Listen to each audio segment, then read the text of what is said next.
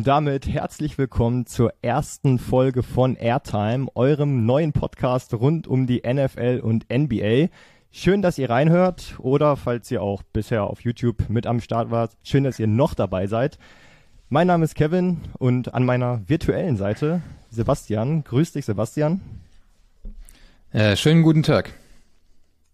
Ähm, Sebastian, ich habe mir überlegt, so zum Einstieg, bevor wir wirklich dann über die NFL oder NBA reden, erzählen wir den Leuten vielleicht erstmal, warum es diesen Podcast jetzt gibt. Warum wir uns dazu entschieden haben, uns in dieses Haifischbecken von Podcasts zu begeben. Und warum wir uns überhaupt kennen, womit ich, womit ich das verdient habe, mich ständig mit dir auseinandersetzen zu müssen.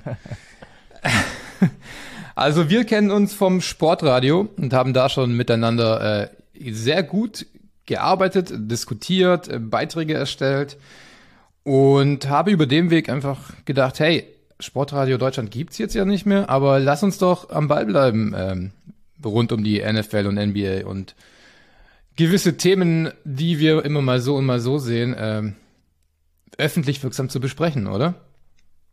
Oder was ist deine, Ja, was ist dein Impuls, hierher zu kommen, mit mir zu reden? Nee, das trifft schon sehr gut. Also für diejenigen, die es nicht kennen, Sportradio, Sportradio Deutschland war ein landesweiter Radiosender, der sich quasi ausschließlich mit Sport beschäftigt hat. Und Sebastian und ich waren so diejenigen, die die Flagge des US-Sports ein bisschen hochgehalten haben, sag ich mal. Und der Grund, warum es dann eben diesen Podcast jetzt gibt, ist, dass Sebastian und mich diese, ähm, die uns vereint, dass wir uns immer uneinig sind. Also es gibt sicherlich mal gelegentliche Fälle, wo wir auf den gleichen Nenner kommen, aber ihr werdet in den nächsten Wochen, Monaten, wie auch immer, merken, dass er und ich es immer hinbekommen, dass wir organisch unterschiedlicher Meinungen sind. Das muss nicht bedeuten, dass einer eine Meinung hat, die komplett falsch ist, ähm, aber es ging in der Redaktion vom Sportradio nicht selten hitzig zu. Oder auch so, wenn wir zusammen Sport gucken, muss man dazu sagen. Oh ja, da habe ich das letzte Wochenende im Kopf. Da gab's hier stundenlange Diskussionen. Da war es zwar Fußball und zwischendrin auch mal ein bisschen US-Sport, aber Junge, Junge, hast du komische Ansichten zu manchen Dingen. Anyway, zum Einstieg wollen wir uns ein bisschen mit der NFL Free Agency beschäftigen. Die läuft seit der letzten Woche, heißt seit der letzten Woche dürfen Spieler und Teams neue Verträge aushandeln und unterschreiben. Und wie jedes Jahr geht's halt komplett wild zu. Ne? Also da sind wieder Deals dabei, wo man nur mit dem Kopf schütteln kann. Da sind Deals dabei, wo man sich fragt, wieso gibt dieses Team diesen Spieler ab oder holt diesen Spieler und so weiter und so fort. Und wir spielen daher das fast schon altbekannte Spiel Gewinner und Verlierer. Ähm, wer hat bei der bisherigen Free Agency überzeugt, sowohl aus Spieler als auch aus Teamsicht? Und bei wem kann man zum wiederholten Male vielleicht auch nur mit dem Kopf schütteln? Deswegen vielleicht an dich zum Einstieg die Frage, Sebastian, wer ist für dich bisher der Gewinner der diesjährigen Free Agency? Ähm, vielleicht will ich noch ganz kurz dazu sagen, wir haben von den Parametern her, wir müssen jetzt nicht Teams wählen, wir haben gesagt, wir können eigentlich alles wählen. Wir sind da völlig frei in unserer Entscheidung, ob jetzt ein Team Gewinner ist, ein Spieler ist oder vielleicht sogar ganz was anderes, was uns eingefallen ist. Ähm, aber gut, dann fange ich doch mal mit dem ersten Gewinner auf meiner Seite an. Und ich glaube, das wird dir auch gut gefallen. Ich weiß nicht, ob du den vielleicht sogar auch schon hast. Und das sind die Detroit Lions. Ich weiß nicht, wie es dir ging, aber ich mochte die Lions ja im letzten Jahr schon fucking gerne, ehrlich gesagt. Die haben gegen Ende der Saison nice gespielt und haben eigentlich, glaube ich, um einen Sieg oder sowas die Playoffs dann verpasst. Und ähm, die, die Moves, die sie dieses Jahr gemacht haben, die gefallen mir eigentlich durch die Bank alle. Also sie haben in der Defense ein paar Seiten, äh, paar Seiten, paar Probleme adressiert. So Cornerbacks haben sie geholt. Die haben sich den Center äh, zurückgeholt, Graham Glasgow, neuen Running Back, Chauncey Gardner Johnson auf, auf Safety. Das ist jetzt alles nicht so super shiny, aber es ist alles, es sind keine Verträge, die irgendwie wahnsinnig teuer sind und dich, ja, du jetzt am Bein irgendwie, die, die ans Bein gebunden hast und die dich jetzt irgendwie äh, leben für die nächsten zwei, drei Jahre. Es sind alles super Moves, die dein Team, das letztes Jahr schon kurz vor den Playoffs war, jetzt Playoff ready macht. Und das Beste ist, du hast einfach keinen der Picks rausgehauen, die wichtig sind. Du hast immer noch vier Picks in zwei Runden. Das heißt, du kriegst potenziell vier Starter noch zu diesem Team dazu. Und das Team ist schon loaded. Ähm, das plus die Gewissheit, dass die Division, die NFC, generell einfach weit offen ist dieses Jahr. Irgendwie ist fast jedes Team vom letzten Jahr, das gut war, schlechter geworden. Und so richtig krass verbessert hat sich irgendwie, haben sich dann eben solche Teams wie die Lions in meinen Augen und vielleicht noch ein Team, auf das ich später komme. Also die Lions packen es jetzt an, am Shop und sagen, komm, wir gewinnen nächstes Jahr unsere Division und vielleicht holen wir sogar, gewinnen wir sogar die Conference, wer weiß. Oder wie siehst du das? Ich, ich finde bei den Detroit Lions, ähm, ich bin voll bei dir. Ich habe den letztes Jahr auch extrem gern zugeguckt und Dan Campbell ist halt ein cooler Typ, ne? Der wirkt ein bisschen wie so eine wie so eine menschliche Zitatmaschine, der halt immer irgendwas raushaut, was so was sich manche Leute ausdrucken und als Poster an die Wand hängen. Ähm, der Kniescheibenfresser. Was ich bei den Lions halt schwer finde, ist, ich weiß gar nicht, wo der in die, wo, zum Beispiel, ja. Äh, ich, ich weiß gar nicht, wo die in der, in der Timeline sind. Also bei anderen Teams fällt es mir leichter zu sagen, okay, den, die sind zwei Jahre davon entfernt, zu Con Contender zu sein. Äh, bei anderen Teams weiß ich, die sind, gehen jetzt in den Rebuild. Und bei den Lions passt das für mich halt nicht so zusammen. Klar, du hast sehr viele junge Spieler. Jetzt holst du dir andere Spieler, die dich langfristig nicht handicappen. Du hast immer noch als Quarterback Jared Goff. Ähm, du bist halt irgendwie ganz gut. Nächstes Jahr vielleicht näher dran, kommst vielleicht in die Playoffs, aber dann bist du eigentlich zu gut, um mit diesem Quarterback den nächsten Schritt zu machen. Also es passt zu halt schlecht, meinst nicht du? diese Linie. Ja, genau, genau. Du bist halt eigentlich zu schlecht, um mit Jared Goff dann den nächsten Schritt zu machen. Und da weiß ich halt nicht, wie ich die Lions einordne, weil die alle anderen Teams für mich immer so einen lineareren Weg hinlegen. Ja, das stimmt. Also die haben jetzt so einen, die haben einen Umweg genommen, oder nee, ehrlich gesagt eine Abkürzung genommen, weil normalerweise läufst du halt über den Rookie Quarterback. Das haben die Lions nicht gemacht. Und dass man mit Jared Goff überhaupt gut sein kann, ist natürlich ein großer Verdienst vom, vom Offensive Coordinator und von, äh, vom Coach. Aber für mich sind die tatsächlich jetzt im Contenderkreis im nächsten Jahr. Also es klingt merkwürdig und sie sind aber nicht im Contenderkreis, weil sie so geil sind, sondern auch einfach wegen der schwachen NFC. Also wen haben wir denn da in der NFC, der nächstes Jahr im Contenderkreis ist? Du hast wahrscheinlich die 49ers, die Eagles sind schlechter geworden, du hast wahrscheinlich die Cowboys, die nicht schlechter geworden sind, stand jetzt. Und wen, du warst letztes Jahr schon, also du hattest letztes, letztes Jahr schon nicht so die krassen Teams in den Playoffs, ne? Nix gegen die Giants oder sowas, aber die sind ja als Sechster reingekommen und sind jetzt auch noch ein Stück weg vom Contender-Status.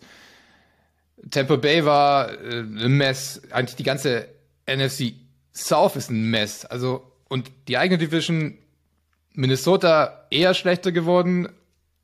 Green Bay ohne Rogers schlechter geworden. Chicago, die versuchen auch den nächsten Schritt zu machen und die sind in so einer linearen Timeline, wie du sie gerade beschreiben würdest, glaube ich. Aber wer sind denn die Konkurrenten äh, Also die in Frage Detroit ist halt oder wie von Detroit?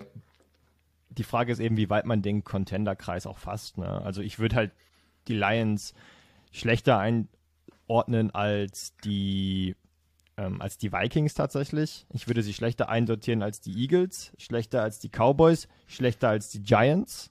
Da kann man mich gerne Homer nennen, aber ich glaube, die Giants sind einen Schritt weiter, einen Schritt Wow. weiter als die Lions.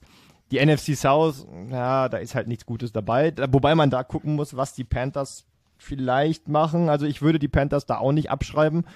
Und dann hast du in, im Westen eben zumindest die 49ers. Aber egal, ähm, soll gar nicht das Thema sein. Also ich gehe auf jeden Fall mit, dass die Lions eine starke Free Agency hingelegt haben. Ähm, ich würde einfach mal mit einem Gewinner von meiner Seite antworten. Und das sind für mich tatsächlich die New York Jets. Weil Boah, bei New York war ich gerade schon so, Moment.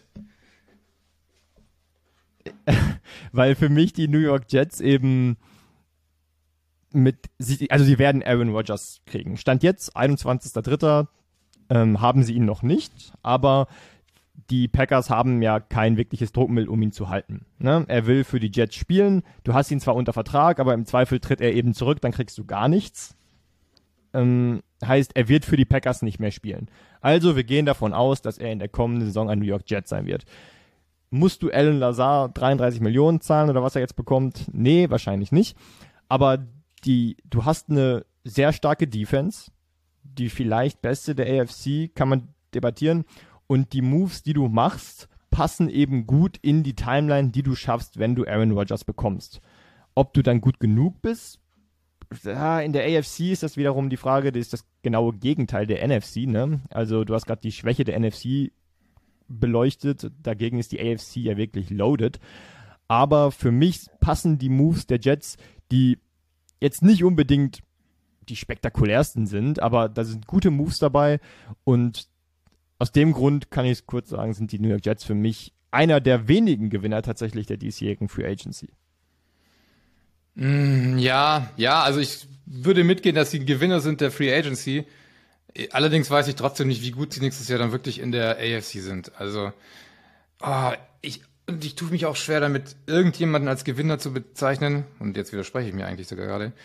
Aber wenn du Aaron Rodgers kriegst, kriegst du auch fucking Drama. Und willst du das? Hast du da Bock drauf? Du siehst ja, was das jetzt schon wieder für ein Drama ist, den überhaupt dahin zu kriegen. Nichts wenn im du New York Jets Aaron bist, wenn du die New York Jets leicht. bist, dann brauchst du dieses Drama, weil du die letzten 15 Jahre so schlecht warst, dass, dass du dieses eine Jahr mit Drama und mehr als acht Siegen über alles nimmst, was in den letzten 15 Jahren passiert ist. Ja, das nimmst du, aber macht es sich dann zu einem zu einem Playoff-Team im, im Osten? Ah, im Osten sag ich schon, in der AFC? I don't know. Bei Du hast alleine in deiner eigenen in, allein in deiner eigenen Division hast du ja schon zwei Teams, die vermutlich besser sind als du. Dann hast du die AFC West, wo du auch davon ausgehen kannst, dass zwei Teams wahrscheinlich besser sind. Wer weiß, wie die Broncos zurückkommen mit neuem Coach. Und dann hast du ähm, noch die AFC Nord und auch da würde ich sagen, je nachdem, was Lamar macht, aber zwei Teams mit Cleveland und den Bengals, die jetzt nicht schlechter sind als man selber. Die Ja, ist natürlich äh, ein- AFC South, da lege ich mal den Mantel des Schweigens drüber. Also es ist ein Haifischbecken in der AFC, da sind wir uns einig. Aber Brutal. glaube, wenn du Aaron Rodgers holst, kannst du schon, also planst du natürlich damit, dass du konkurrenzfähig genug bist, um dir einen dieser sieben Plätze zu sichern. Ja, damit planst du schon, aber naja. Also ja, gut für die Jets, damit sie endlich mal wieder den ersten namhaften Quarterback seit Joe Namath irgendwie haben und vielleicht ja mal wieder in die Playoffs kommen. Es wäre ihnen doch zu wünschen, oder? Ja, irgendwie Ähm, schon. Also alleine, weil es so, weil es eine traditionsreiche Franchise ist, ne? Ja, und weil man ja auch immer so ein bisschen, man, man fiebert ja auch ein bisschen mit mit den Underdogs und die hatten die letzten Jahre echt, also gerade die Fans, nicht viel zu feiern. Das stimmt. Ähm, Magst du weitermachen mit dem Dann Verlierer? mache ich mal, dann mache ich mal meinen ersten Verlierer. Ähm, da habe ich echt auch ein bisschen rumüberlegt, wenn ich da nehme. Aber ich glaube, ich bekomme Fans. Und zwar drei im Speziellen habe ich mir da ausgesucht, sind die Verlierer. Und zwar die Fans der Raiders, der Saints und der Rams. Ähm, mein Beileid für euch und für die nächste Saison, denn ich, ich, also wenn ich Fan dieser, einer dieser drei Franchises wäre, ich wüsste nicht genau, was ich, ob ich mich auf so eine Saison freuen soll oder nicht. Was, was, was gibt es denn da für die, für, für mich als Fan? Jetzt Beispiel die Raiders.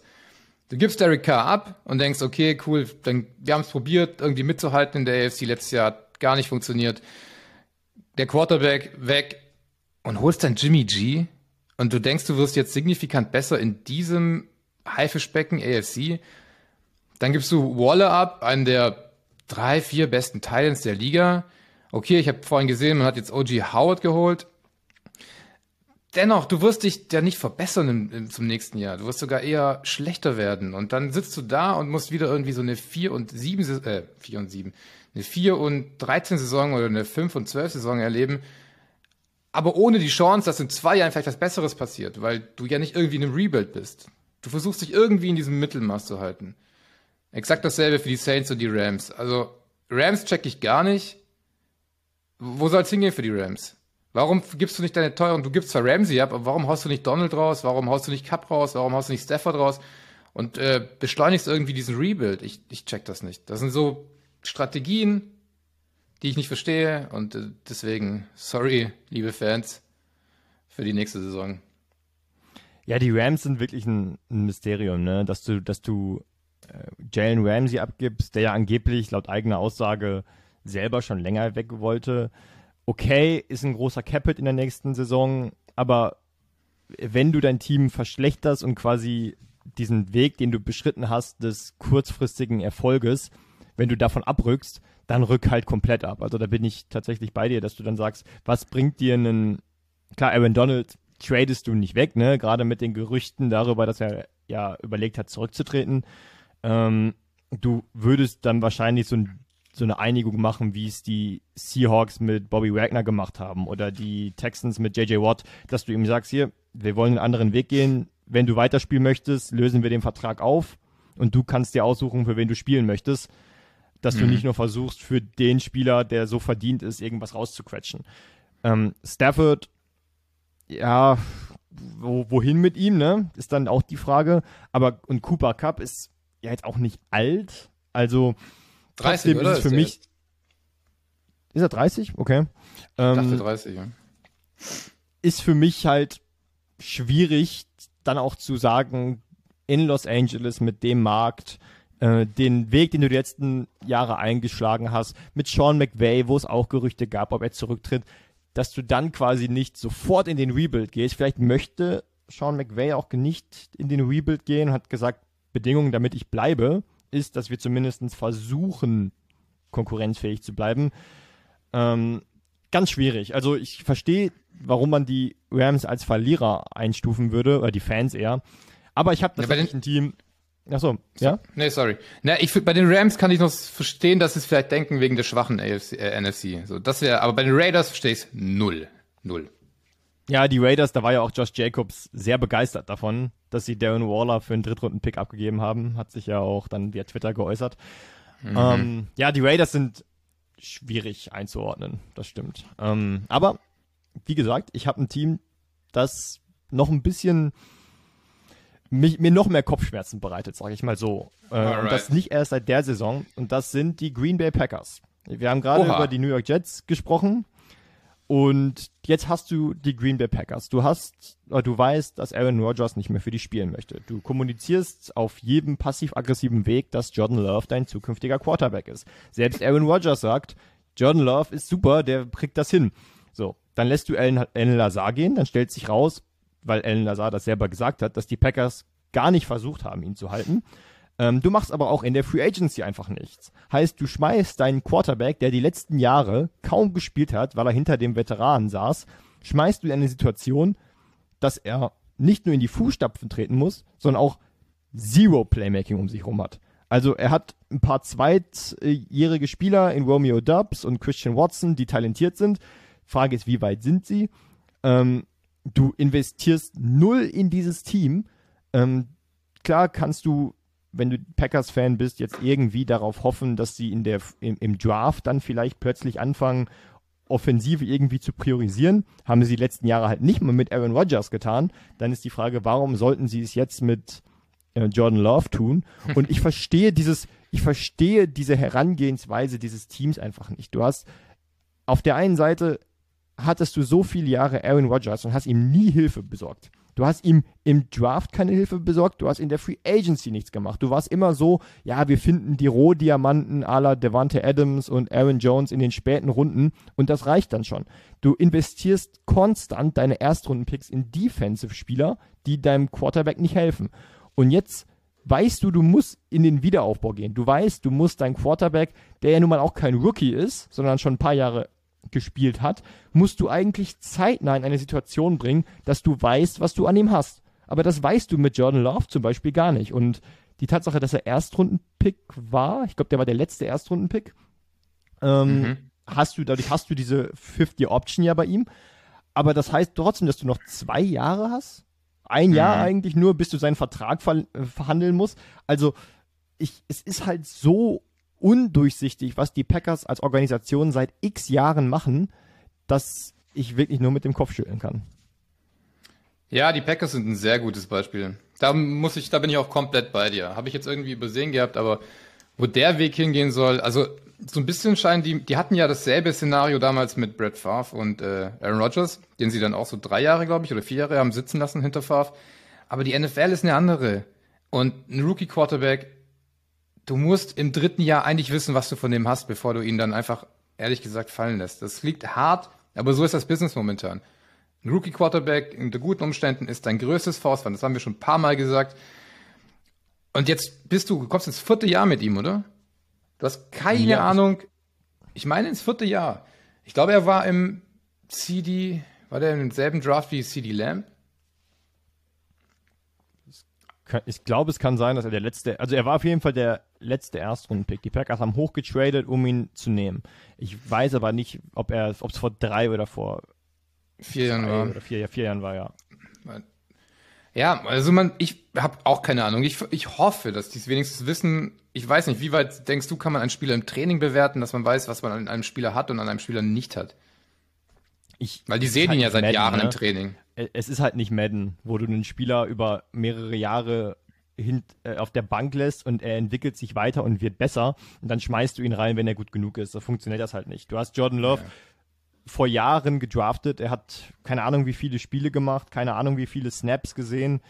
Ähm, du kannst überhaupt nicht bewerten, wie viel von seinem Talent aufgrund dessen man ihn ja gedraftet hat, also sein College-Tape hat ihn quasi in die NFL gebracht, wie bei allen anderen Spielern auch. Du weißt gar nicht, wie sich das auf eine gesamte NFL-Saison gesehen auf NFL-Ebene überträgt. Du weißt gar, es- das, du hast nichts, du hast keinen Anhaltspunkt auf NFL-Ebene, der dir sagt, dieser Quarterback kann uns durch eine ganze Saison bringen. Ja, ja. Ja, stehen auch schwere Zeiten für die Packers an, das stimmt. Ähm, Aber kurzer, noch- kurzer Rant, kurzer Rant geschieht, geschieht den Packers auch mal ganz recht, weil die eine komische Fanbase haben. oh, oh, oh, oh, oh. Ähm, ich äh, werde, ich werde die Nummer von Kevin äh, hier posten ähm, unter diesem Video. Ihr könnt euch dann bei ihm persönlich melden, wenn ihr über die Fanbase diskutieren wollt. Ja, bitte nicht, bitte nicht. Ähm, hast du noch einen Gewinner? Weil ich habe noch einen Gewinner. Ein kleiner Gewinner in eigener Sache, muss ich sagen, an der Stelle. Tatsächlich habe ich eher noch einen kleinen Verlierer in eigener Sache. Aber möchtest, mach du erst deinen Gewinner. Okay. Ähm, mein Gewinner, und da schlägt natürlich mein Herz auch ein bisschen höher, ist dann, äh, sind die Dallas Cowboys in dem Fall. Also es gibt einige Ah. Teams, die gute Moves gemacht haben und nee, nicht, nicht für die Moves, die sie gemacht haben. Die Moves, die sie gemacht haben, oder wir können es auch anders aufzäumen. Die Gewinner sind die Fans der Dallas Cowboys, so wie die Verlierer der Fans der jeweiligen, der anderen drei Teams waren, die ich genannt habe. Denn es scheint so, als hätte ein Umdenken endlich mal im Front Office stattgefunden und man würde einfach endlich mal anders an eine Offseason rangehen als die letzten Jahre immer. Man hat irgendwie gecheckt, okay, die NFC ist da, sie ist weit offen, wir müssen jetzt auch mal was wegtraden für Win-Now-Moves, wie eben Stefan Gilmore, Brandon Cooks. Sieg, man, endlich haben sie verstanden, dass der Sieg-Vertrag kompletter Schrott war und es einfach nicht mehr zu tragen war, dass der Mann 16 Millionen im Jahr für sein Outcome geliefert hat. Und es sollte gar nicht, ich will gar nicht lang drüber reden. Ich finde es einfach schön, dass dieses Front Office kapiert hat, die Herangehensweise der letzten Jahre. Wir tun nichts in der Free Agency, am Ende holen wir irgendwie ein paar Spieler an Tag 3, 4, 5 und 6. Wir traden aber auch unsere, unsere Assets nicht weg für einen Win-Now-Move. Und dann behaupten wir Anfang der Saison einfach, wir können jetzt, wir haben jetzt ein Super Bowl-Team. Das äh, scheint, da scheint ein kleines Umdenken stattgefunden zu haben und das äh, gut für alle Fans. Ich bin gespannt. Ich bin gespannt, ob Tony Pollard RB1 nächste Saison, wie er sich macht, weil das ist nun mal jetzt das, was auf ihn zukommt. Ne? Also bislang hat er diese Rolle als äh, Running Back gehabt, der sich die Snaps mit Ezekiel Elliott teilen konnte oder teilen musste, würde er wahrscheinlich sagen. Das wird, glaube ich, das, das Entscheidende sein, ob er diese Rolle wirklich bekleiden kann. Na gut, man ist jetzt an Ronald Jones dran. Ich bin kein großer Fan von ihm, aber für die Short Yardage Dinger, da kannst du den immer noch reinjagen in den Pulk von Menschen, die in die Line. Ja, Das irgendwelche schon. Running Backs, irgendwelche Running Backs, die du, die du runterlaufen kannst, die, die findet man auf dem Markt immer irgendwo, das stimmt. Für ein paar Millionen Euro. Ja. Nee, ja. Das war nur mein, mein kurzer Ausflug nach Dallas äh, und äh, in die Fanbase. Ja, viel, viel, viel länger hätte auch nicht sein müssen. Also ja, ich wollte dich nicht quälen, ich weiß. Ja. Bin Nee, ja schon froh, dass du mir keine Giants um die Ohren haust in dieser Folge jetzt. Naja, das kommt, das kommt vielleicht noch. Aber nee, Oh, ähm, bei den Verlierern würde ich auch ganz kurz nur über die Kansas City Chiefs sprechen, die Wow. als Super Bowl Champion natürlich so ein bisschen die Situation haben, man gibt ihnen den Benefit of the Doubt, heißt man sagt, okay, schlag sie erstmal, bevor du sie kritisierst. Ähm, Fakt ist nun mal aber, Nicole Hartman ist Stand jetzt immer noch auf dem Markt. Heißt ein Wide Receiver. Juju Smith-Schuster ist weg. Ähm, du hast mit, weiß ich nicht, Kadarius Tony einen Wide Receiver, der sehr verletzungsanfällig ist und du hast diese Position noch nicht adressiert. Die einen würden jetzt sagen, gut, Patrick Mahomes kannst du jeden Wide Receiver hinstellen und der macht was Gutes. Vielleicht hatte er bislang aber auch, nur weil es nicht Tyreek Hill war, immer noch sehr gute Wide Receiver. Und dass diese Position noch gar nicht adressiert wurde, finde ich schwierig. Das größte Manko, was ich aber sehe, ist die Tatsache, dass du Orlando Brown hast gehen lassen. Wenn du in der NFL einen Franchise Left Tackle hast, der jung ist und der seine Leistung bringt, dann ist die logische und einzige Konsequenz, dass du ihn bezahlst. Was machen die Kansas City Chiefs? Spielen Hardball, bezahlen ihn nicht. Er geht zu den Cincinnati Bengals und was machen die Chiefs, bevor der Deal mit Orlando Brown durch ist? Sie bezahlen mehr für Jawan Taylor, den Left Tackle von den Jacksonville Jaguars. Der einzige Unterschied zwischen Javon Taylor und Orlando Brown ist, dass Javon Taylor sich auf diesem Level noch nicht so lange bewiesen hat. Heißt, du gambles und zahlst dafür noch drauf. Klar, wenn du sagst, er hat mehr Upside, okay, aber du hattest nun mal einen Left Tackle, mit dem du den Super Bowl gewonnen hast. Es, und du hättest ihn haben können für weniger Geld als das, was du jetzt für Jawan Taylor ausgegeben hast. Deswegen sehe ich nicht, warum du diesen Deal machst und dann geht er auch noch zu den Cincinnati Bengals. Heißt, dieser Deal könnte dir in der kommenden Saison und in den nächsten Jahren kontinuierlich um die Ohren fliegen. Ja, aber sind wir uns sicher, dass wir nicht wissen, dass sie es versucht haben? Ich meine, du weißt, wissen wir, wie hoch die Forderung von Orlando Brown war? Weil ich habe auch darüber nachgedacht. Im letzten Jahr hat er ja, im letzten Jahr haben sie ja den, das Doppelte von dem, was er jetzt für einen Vertrag unterschrieben hat, angeboten und er hat abgelehnt. Vielleicht hat sich auch Brown einfach krass verzockt und sie haben ihm ein besseres Angebot angeboten, er hat gesagt, nein, ich will nicht, okay, wir holen uns einen neuen, wir lassen nicht, äh, wir warten nicht. Plötzlich ist der Markt für Brown sehr klein. Cincinnati schlägt sehr kostengünstig zu. Ja, kann sein. Da müsste man eben genau wissen, wie die Verhandlungs, wie der Zeit. Ja, aber es wirkt ja so. War, ne? Also es aber kann es aber auch doch so, sein, oder? dass na guck mal, ja, du, du, du gibst ihm ja nicht letztes Jahr diesen, du bietest ihm ja nicht letztes Jahr diesen Vertrag an, diesen Monstervertrag, und sagst dann dieses Jahr, okay, wir geben dir jetzt nur noch die Hälfte. Das macht für mich nicht so richtig Sinn. Nee, ich, ich, ich glaube halt eher, dass, dass man in Kansas City, man weiß halt nicht, wie Orlando Brown sonst so war. Ob man vielleicht auch einfach gesagt hat, hm, nee, wollen wir jetzt auf einmal doch nicht mehr. Keine Ahnung. Ähm, es kann gut sein, dass er sich verzockt hat. Es kann aber auch sein, dass man in Kansas City gedacht hat, Jawan Taylor hat einfach so viel mehr Upside, dass wir bereit sind, dafür mehr zu zahlen. Und ich bin mir nicht sicher, ob der Left Tackle Markt in diesem Jahr so krass war. Du hast halt Mike McGlinchey, der von den 49ers zu den Denver Broncos, aber der ist aber, glaube ich, Right Tackle. Ähm, heißt Left Tackles auf diesem Level glaube ich nicht, dass der, dass, dass der Markt auf einmal so krass einbricht, ähm, dass du, dass du, wenn du Orlando Brown bist, so auf so viel, also plötzlich so einen Deal von den Cincinnati Bengals annehmen musst. Also ich kann, ich, also ich blick halt nicht durch, ich habe da aber auch nicht die Insights. Ich kann nur sagen, wie das kombiniert mit den fehlenden Wide Receivern gerade wirkt. Ähm, mhm. nicht, nicht ganz zu schweigen davon, dass dein bester Passempfänger Travis Kelsey nun mal auch schon 33 ist. Also, ne, auch da wird's bald Zeit, jemanden zu finden, den Mahomes dann anschmeißen kann. Aber egal, ja. das wollte ich so noch ja, mal sagen. Die, Sie sind ja im Markt für D-Hop, sagt man ja, ne? Ja, okay, das wäre halt jemand, der wird dir zumindest kurzfristig weiterhelfen. Und am, am Ende trade man für so einen Zweitrunden-Pick für die Hopkins und dann holt man sich Odell Beckham Jr. und dann sagen wir wieder plötzlich, fuck, was sind das wieder für, für Targets, die du hast?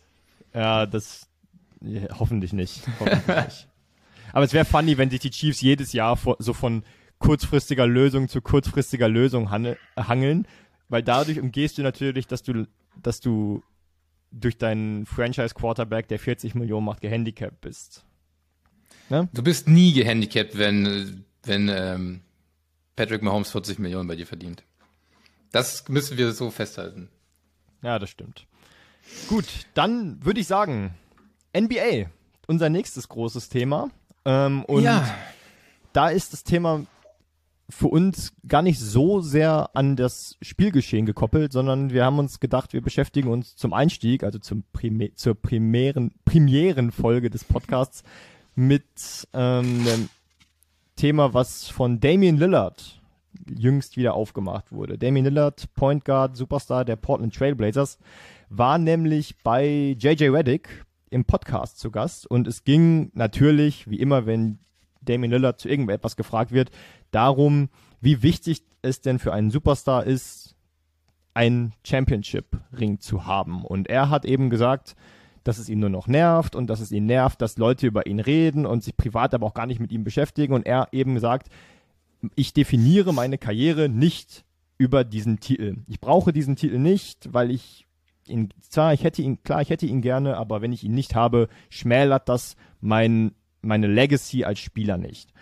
Und wir haben uns, also Sebastian und ich haben uns daher überlegt, wir setzen uns mal mit dieser ganzen Ring-Culture ähm, auseinander und wie wir darüber denken, dass es ja schon gerade in der NBA so ist, dass du anders bewertet wirst, wenn du den Titel hast oder ein Championship hast, als wenn du keinen hast. Deswegen, was sind deine Gedanken dazu, zu der ganzen Thematik Ring Culture?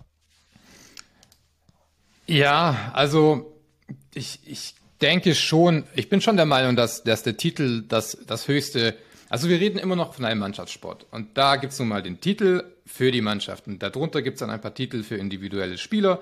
Und darunter gibt's dann irgendwann die Titel für, okay, du bist der beste Spieler meines Teams aller Zeiten und machst viel Unterhaltsames. Und äh, das, das ist die Sparte, in der Damian Lillard sich momentan seit Jahren befindet. Ähm, ich muss sagen, ich fand, ich habe das Interview ja auch gehört, zumindest die Passage, über die wir jetzt reden, und äh, so ein bisschen verklärt er mir auch die Vergangenheit und romantisiert das. Weil er eben auch so sagt, ja, früher, da wollte man nur die Competition, man wollte einfach gewinnen, gut spielen und auch sehen, dass die Mitspieler gut spielen und dass die Mitspieler dann auch bezahlt werden und das war irgendwie so der Antrieb eines jeden Stars. Und da dachte ich mir, das ist auch irgendwie ein Widerspruch, weil, also,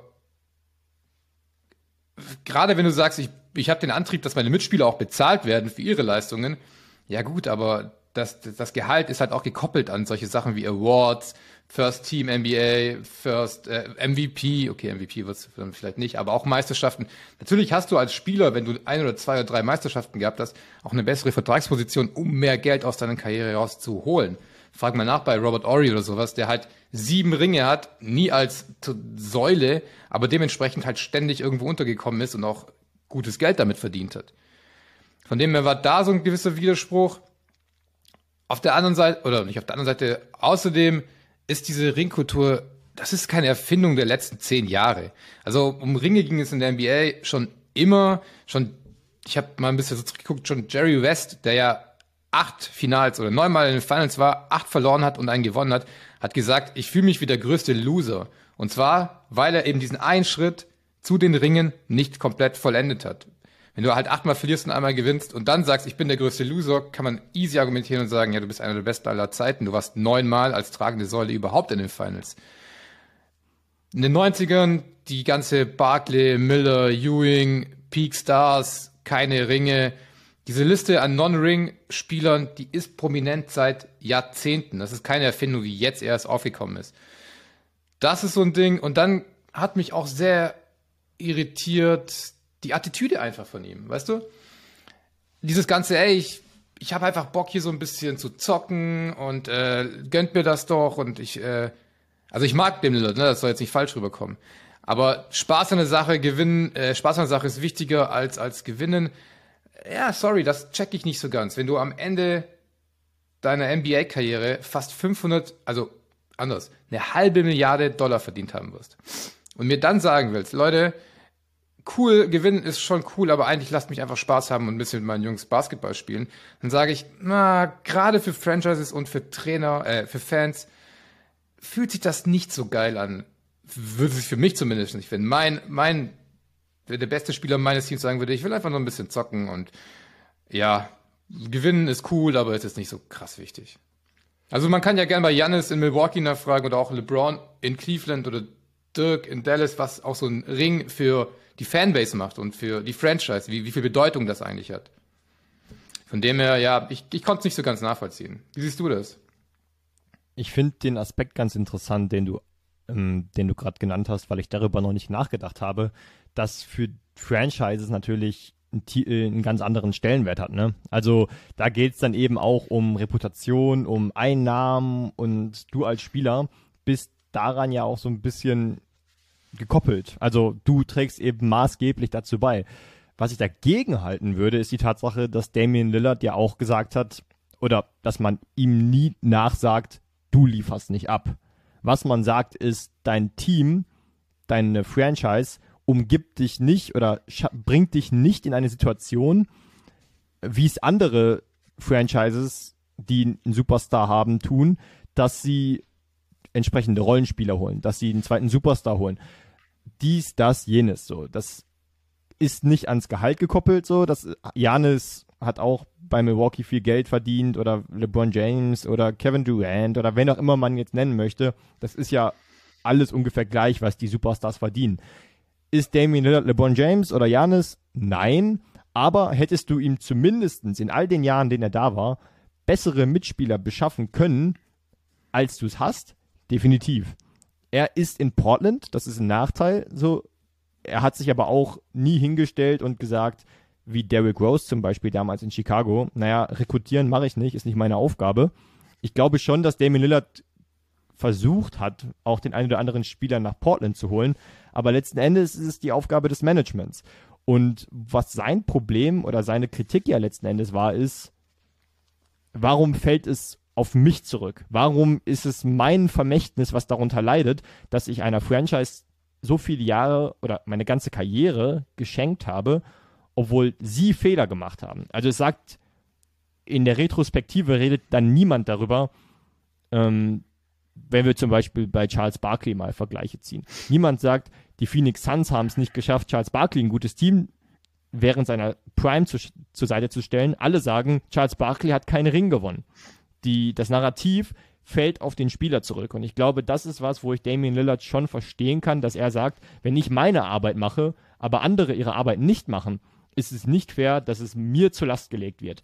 Klar, die Bewertung mhm. spielt dann nun mal eine Rolle und ich, ich glaube, er selber ähm, ist oder wirkte anhand oder auf Basis des Interviews auch sehr im Reinen mit sich, was diese, was diesen Verbleib in Portland angeht.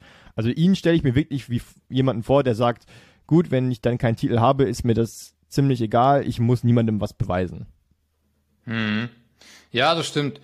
Also, ich, wie gesagt, ich habe mit der Attitüde im Grunde nicht so ein großes Problem wie mit dem öffentlichen Aussprechen dieser Attitüde. Also ich sehe seinen Punkt und ich bin auch froh, dass es ihm gut geht in Portland und dass er eine geile Zeit hat. Zu sagen, dass er nicht irgendwie mitverantwortlich ist dafür, dass man ihm vielleicht nicht immer das beste Team an die Seite stellen konnte, ist auch ein schwieriger, oder ist eine schwierige Aussage im, im Betracht, dass man halt den Supermax an ihn rausgegeben hat. Ne? Und äh, ein Supermax, ich, ich glaube, wie viele Spieler kennst du, die einen Supermax haben und um Titel mitspielen können, weil ihr Team dementsprechend gut ist? Also im Endeffekt hätte er auch sagen können, gib mir ein bisschen weniger Geld und äh, wir versuchen ja, das, das, Team, das versuchen das Team auf die, auf die, auf eine Meisterschaft auszurichten. Ne? Also nur so das, als Idee. Aber das, ja, aber das Argument ist ja das gleiche wie das, was man in der NFL bei Aaron Rodgers gesagt hat, vom Weg, warum nimmst du so viel Geld als zweifacher MVP, als er die neue Vertragsverlängerung unterschrieben hat? Verzichte doch auf Geld, wie es Tom Brady getan hat, damit du bessere Mitspieler kriegst. Und das ja. finde ich halt als Argument schwierig, weil wenn dir dieses Geld zusteht, dann nimm es und dann ist das nicht, es ist nicht deine Aufgabe, auf Geld zu verzichten. Es ist die Aufgabe des Front Office im Rahmen dessen, was du verdienen kannst, ähm, das Team bestmöglich aufzustellen. So, Absolut. Damien Lillard, Ab also äh, ja, natürlich. Also es ist nicht dein Verdienst, aber dann kannst du dich hinterher nicht hinstellen und sagen, sorry, dass ihr mir, äh, ist nicht meine Schuld, dass ihr mir kein Team hingestellt habt, mit dem wir was gewinnen können. Weil wenn du halt nun mal so einen riesigen Anteil des Caps frisst, hast du halt mit eine Verantwortung, warum da jetzt auf der Gegend oder dir gegenüber dir mit im Team jetzt nicht die ganz großen Namen stehen. Das ist, ist nun mal so. Aber wenn dir jemand das zahlt, also wenn Portland dir das zahlt, Portland hätte auch sagen können, okay, du bist uns das nicht wert. Wenn Portland dir das Geld zahlt, dann und also wenn mir jemand das Geld anbieten würde, würde ich davon ausgehen, derjenige glaubt oder ist überzeugt davon, dass er im Rahmen dessen, was er mir zahlen muss, trotzdem noch der, das große Ziel erreichen kann, einen Titel zu holen. So, sonst würde dir keiner das Geld geben. So, du gibst ja niemandem, du gibst Damien Lillard nicht, keine Ahnung, 50 Millionen, 40 Millionen, ich weiß nicht, wie hoch das Gehalt ist und sagst dann, ja, okay, wir geben dir das und wissen damit genau, dass wir niemals konkurrenzfähig sein werden. So, wenn, so gehst du ja nicht in die Verhandlung rein. Das kriegst du ja nirgendwo durchgeboxt. Äh, mh, da würde ich jetzt, ja, weiß ich nicht, ehrlich gesagt, ob das so ist. Ich gucke mir gerade die Liste an derjenigen, die den Supermax unterschrieben haben und guck mal so, ob. Oh, du Scheiße. ähm, ich, ich, du wirst nicht glauben, aber Rudi Gobert hat den Supermax unterschrieben. Oh. Das ist, also guck mal, du hast hier, okay, du hast, du hast Steph Curry, klar, aber der hat den ersten geschrieben, da war er schon Made Man, hat schon drei Meisterschaften gewonnen. Dame Lillard, Giannis Antetokounmpo, okay, mit dem kann man gewinnen. Rudi Gobert, Joel Embiid, mal schauen. Luka Doncic, Russell Westbrook, John Wall, James Harden. Ja, also ich glaube, dass du mit einem einzigen Spieler von denen als deine primäre Waffe im Supermax-Vertrag oder wahrscheinlich vielleicht mit zwei Spielern, ich sag zwei Spieler, und zwar Doncic und äh, Janis, auch äh, einen Titel gewinnen kannst. Ob das sonst bei Harden jetzt, äh, bei Harden, bei Embiid funktioniert, keine Ahnung. Krass, dass die auch Harden und Embiid um den Supermax haben in Philadelphia. Nee, Harden hat einen neuen Vertrag unterschrieben. Naja, egal, lange Rede, kurzer Sinn. Ich glaube, mit dem Supermax hast du, machst du dir einfach das Teambuilding ein bisschen kaputt und ähm, vor allem, wenn dein Supermax an einen Point Guard rausgeht, weil Teams, die mit einem Point Guard als bester Spieler eine Championship gewonnen haben, gab es in der Geschichte der NBA halt auch wahnsinnig wenige. Also da hast du Isaiah in Detroit, da hast du Curry äh, und da hast du Magic in äh, LA. Und das war's eigentlich schon. Was ist der Unterschied zwischen Damien Lillard und Luka Doncic? Doncic ist Small Forward. Na, Ja, halt dich ruhig an alten der Positionen ist, fest. der ist, okay. Naja, okay. Nee, das ist eine gute, eine gute Frage. Also der Unterschied ist, dass Luka Doncic einen ganz anderen Einfluss auf das Spiel nimmt, weil er quasi ein Point Guard ist, wie Magic Johnson ein Point Guard war. Er ist ein großer Point Guard, er ist ein kräftiger Point Guard. Er hat, er ist, er kann mehr zum Spiel beitragen, als es eben ein Dame Lillard kann. Das ist für mich der Unterschied. Der Unterschied, na gut, dem, würde ich entgegenhalten, Damien Lillard, kann Offball spielen. Damien Mm, aber- Lillard kannst du, Damien Lillard kannst du einen primären Ballhändler zur Seite stellen und er ist kein No-Show in der Offense, indem er nur irgendwo rumsteht. Ach, ich, Luka Doncic kann auch Aufbau spielen, wenn er das mal irgendwie will. Ja, Also wir haben- wir haben das jetzt- bei den Das stimmt, drei das, das stimmt auch nicht. Wir haben das gesehen mit, mit Kyrie jetzt in den ersten Spielen. Also klar, das Ding ist, dass die in der Defense überhaupt noch nicht funktionieren. Aber in der Offense, äh, da sind die kein Deutsch schlechter als meinetwegen Lillard und, ähm, na, wie hieß er jetzt? Der CJ jetzt, McCollum. CJ McCollum, danke. Also kein Deutsch schlechter. Na, okay, egal. Also, ich glaube, wir sind uns, ja, sind wir uns einig bei der Wing Culture? Also, ich weiß nicht. Ich finde, die Thematik ist halt sehr schwer. Ne? Er hat ja auch dann angesprochen, wie würde ich bewertet werden, wenn ich irgendwo hin wechsle und dort dann einen Titel gewinne? Ist meine Karriere dadurch mehr wert? Sind alles so Fragen, die sich echt nicht einheitlich beantworten lassen. Ne? Also, da spielt auch Nee. wirklich so das, das Einzelschicksal von einem Spieler eine große Rolle. Absolut. Und es ist nun mal so, sorry, Bro, aber du musst, also Damien Lillard, Bro, du musst es halt einfach akzeptieren. Wenn du keinen Ring gewinnen wirst, kommst du halt in diese Liste von Spielern, die großartig waren, aber es leider nicht geschafft haben, einen Ring zu gewinnen. Ist auch nicht so Und er, schlimm. würde, und er würde auch dagegen halten, das ist ihm nicht wichtig. Was ja auch vollkommen okay ist, ne? Vollkommen okay. Ich habe gar kein Problem damit. Gar keins. Gut, dann würde ich sagen, zum Abschied machen wir noch ein, oder stellen wir ein Segment vor, was wir uns überlegt haben. Ähm, das gibt's ab jetzt jede Woche. Da könnt ihr euch immer drauf freuen. Ähm, und das nennt sich der Trigger der Woche. Weil da Sebastian und ich so viel amerikanischen Sport konsumieren, insbesondere eben NFL und NBA, kommt es in häufiger Regelmäßigkeit, ich weiß nicht, ob das ein Wort ist, vor, dass wir uns über gewisse Dinge, Spieler, Teams, wie auch immer, aufregen. Und wir dachten uns, hey, wir geben uns einfach mal am Ende dieses Podcasts den Raum, uns einfach mal darüber auszulassen, was uns in dieser Woche, in den letzten sieben Tagen getriggert hat. Deswegen, ich würde dir wieder den Vorzug lassen oder den Vortritt lassen. The floor is yours. Ähm, vielen Dank, vielen Dank. Genau, der Trigger der Woche war bei mir, Äh, basierte bei mir eigentlich auf, ein, auf einem Tweet von Sebastian Mühlenhof, äh, geschätzter Kollege, der geschrieben hat vom Camp in Berlin. Und zwar, dass Michael Parsons da enorm unfreundlich war, keine Wünsche und Unterschriften erfüllt hat, oder Wünsche für Unterschriften. Und ähm, nur drei der fünf Stunden anwesend war. Und da habe ich mich mal ein bisschen umgehört und es ist tatsächlich so, dass ähm, Spieler Merch nicht unterschreiben dürfen auf solchen Veranstaltungen. Also er durfte nicht offiziellen NFL-Merch äh, unterschreiben, das ist von der NFL Warum? so vorgegeben. Eben, warum? Was soll der Scheiß? Junge, das sind Kids, die haben irgendwie ihre Bälle dabei oder ihre Trikots und wollen da gerne eine Unterschrift haben, aber anscheinend ist das von den Anwälten und äh, ähm, wird das über, also es gibt eine Regel oder es gibt Regeln, du darfst das nicht, weil Unterschriften mittlerweile so viel wert sind, weil wenn du Unterschrift, äh, unterschriebene Dinge ähm, erwirbst, kriegst du ja ein Zertifikat, dass es original ist, dies, das, und es wird gehandelt mit Fälschungen. Und dann schiebt die NFL dem Ganzen einen Regler vor und sagt, sorry, wenn ihr unterwegs seid, dürft ihr keine Ware unterschreiben. Und das hat mich tierisch aufgeregt, weil ich mir denke, ich weiß als Kind, als ich auf so Sportevents war, ähm, und einmal, da war zum Beispiel Jürgen Klinsmann auf so einem Event und ich war irgendwie so ein Sechsjähriger, Siebenjähriger, keine Ahnung. Und der hat mir halt eine Autogrammkarte unterschrieben. Das war halt für mich so, oh mein Gott, wie fett ist das hier gerade? Ich habe hier eine fucking Autogrammkarte.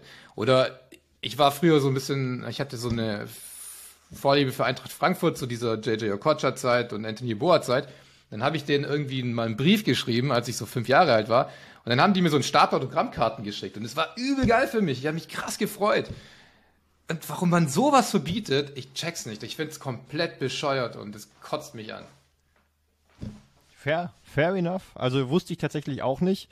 Ich wusste, dass aktuell viele Unternehmen oder ja doch Unternehmen aus dem Boden sprießen, die sich mit Autogramm und Memorabilia beschäftigen. Tom Brady ist, glaube ich, auch Teilhaber bei Autograph.io oder so. Auch so eine, wo du irgendwas, wo er seine Unterschrift drunter gesetzt hat, erwerben kannst für viel Geld.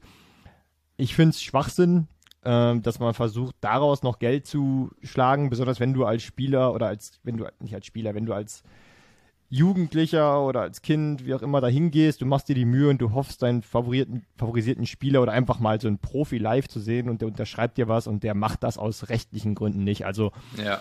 Stichwort fehlende Nähe zu denjenigen, die dich als, nicht mal als Spieler, aber so, die dich groß gemacht haben, bezogen auf die ganze Liga, ne? Dass du dann da so erpicht darauf bist.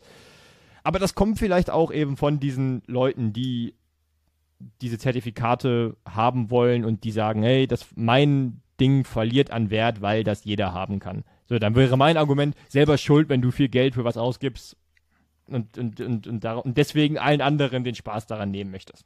Jo, also wenn du viel Geld dafür ausgibst, dass irgendjemand mit einem Edding was auf den Ball geschrieben hat und du nicht mal dabei warst und es nicht an eine Ich finde es auch so Erleb- Wahnsinn.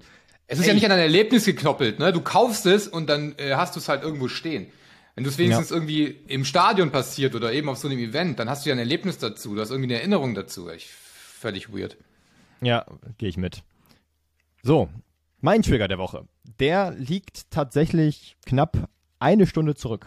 Also ich hatte mir nicht wirklich was überlegt. Ich dachte, mir fällt schon spontan was ein, was mich aufregt. Und dann gucke ich auf Instagram und unser geschätzter amerikanischer Kollege Adam Schefter hat berichtet, dass Cam Newton in dieser Woche vor mehreren NFL-Teams Probe wirft.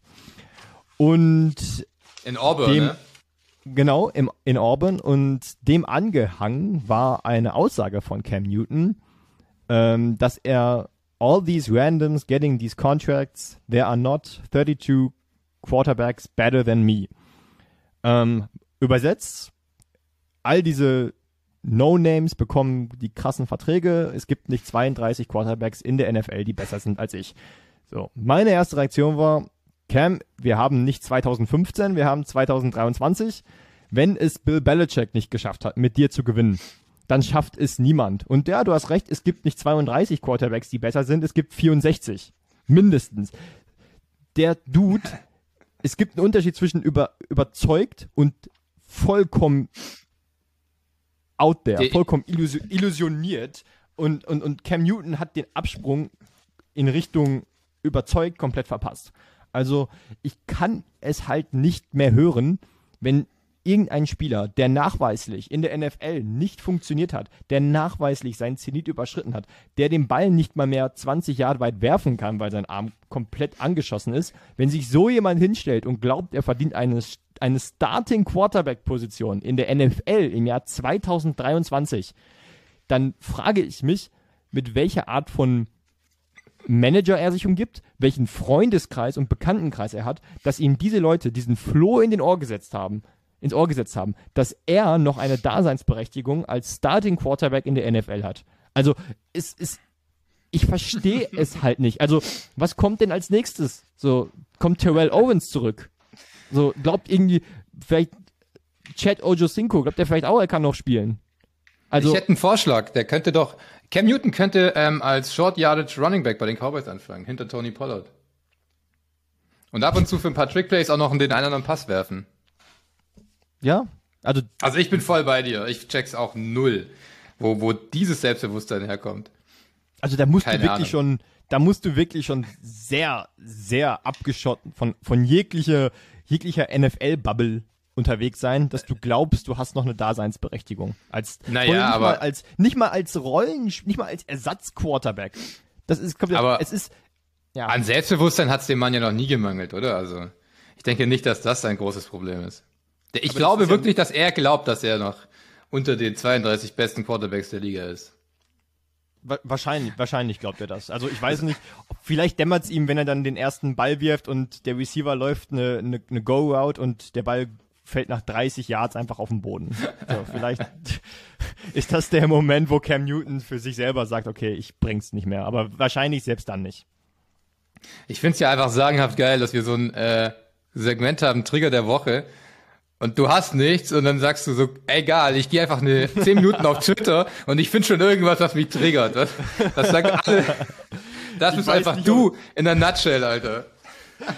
Ja, das, wird auch, glaube ich, ich glaube, ich, glaub, ich mache das zu meinem wöchentlichen, zu, meinem, zu meiner wöchentlichen Vorbereitung auf unseren Podcast, dass ich mich einfach 10 Minuten, bevor wir aufnehmen, einfach nur einfach nur auf, auf Instagram oder auf Twitter begebe und einfach nur gucke, was dort und was dort geschrieben oder gepostet wird und dann finde ich garantiert irgendetwas aus der NBA oder NFL, was mich im Rahmen dieses Segmentes triggern wird. Ja, Sicherheit. Und dann nutzt du diesen Podcast so als Therapiesession. Hier kannst du es loswerden, hier ist ein Safe Space. Haus raus. Das machen wir so. Okay. Ja, das war ein sehr schönes äh, Schlusssegment, äh, äh, Schlusswort. Ähm, Kevin, hast du noch irgendwas zu sagen oder sind wir durch mit, mit der heutigen Sendung? Nee, ich würde sagen, wir sind durch. Ähm, vielen Dank schon mal an alle, die reinhören oder reingehört haben. Cool, dass ihr bis jetzt am Start wart. Ähm, wir hoffen, es hat euch oder gefallen. Jetzt Lasst am Start seid ab jetzt auf äh, allen gängigen Podcast-Plattformen, ne? Right, also worüber, ihr mal, worüber auch immer ihr euren Podcast konsumiert, jeder Podcatcher hat uns ab sofort, also von Spotify über Apple Music. Keine Ahnung, gibt's dieser noch? Ist das noch ein Ding? äh, ähm, I don't know. Überall, also ihr, ihr, wenn ihr uns hören wollt, dann könnt ihr uns auf jeden Fall hören. Und falls ihr Bock auf mehr habt, ähm, schaut auch gerne auf YouTube vorbei. Da gibt's das Ganze in Highlight-Clip-Form mit Video unterlegt. Ebenso auf Instagram. Kommt dann im Laufe der Woche immer mal wieder was online. Also schaut auch gerne da rein. Lasst einen Kommentar da, lasst ein Like da, lasst ein Abo da. Ihr kennt die ganze, die ganze Chose ja mittlerweile. Äh, wenn ihr Vorschläge habt, kontaktiert uns gerne, sagt, ey, redet mal darüber, redet weniger darüber. Mehr Trigger. Ich finde es super, wie Kevin und Sebastian sich am Ende nochmal richtig auskotzen. Jegliche Form der konstruktiven Kritik ist gern gesehen, gelesen, wie auch immer. Und wenn du nichts mehr hast, Sebastian, würde ich sagen, verabschieden wir uns. Ja, ich bin durch. Ciao, Leute.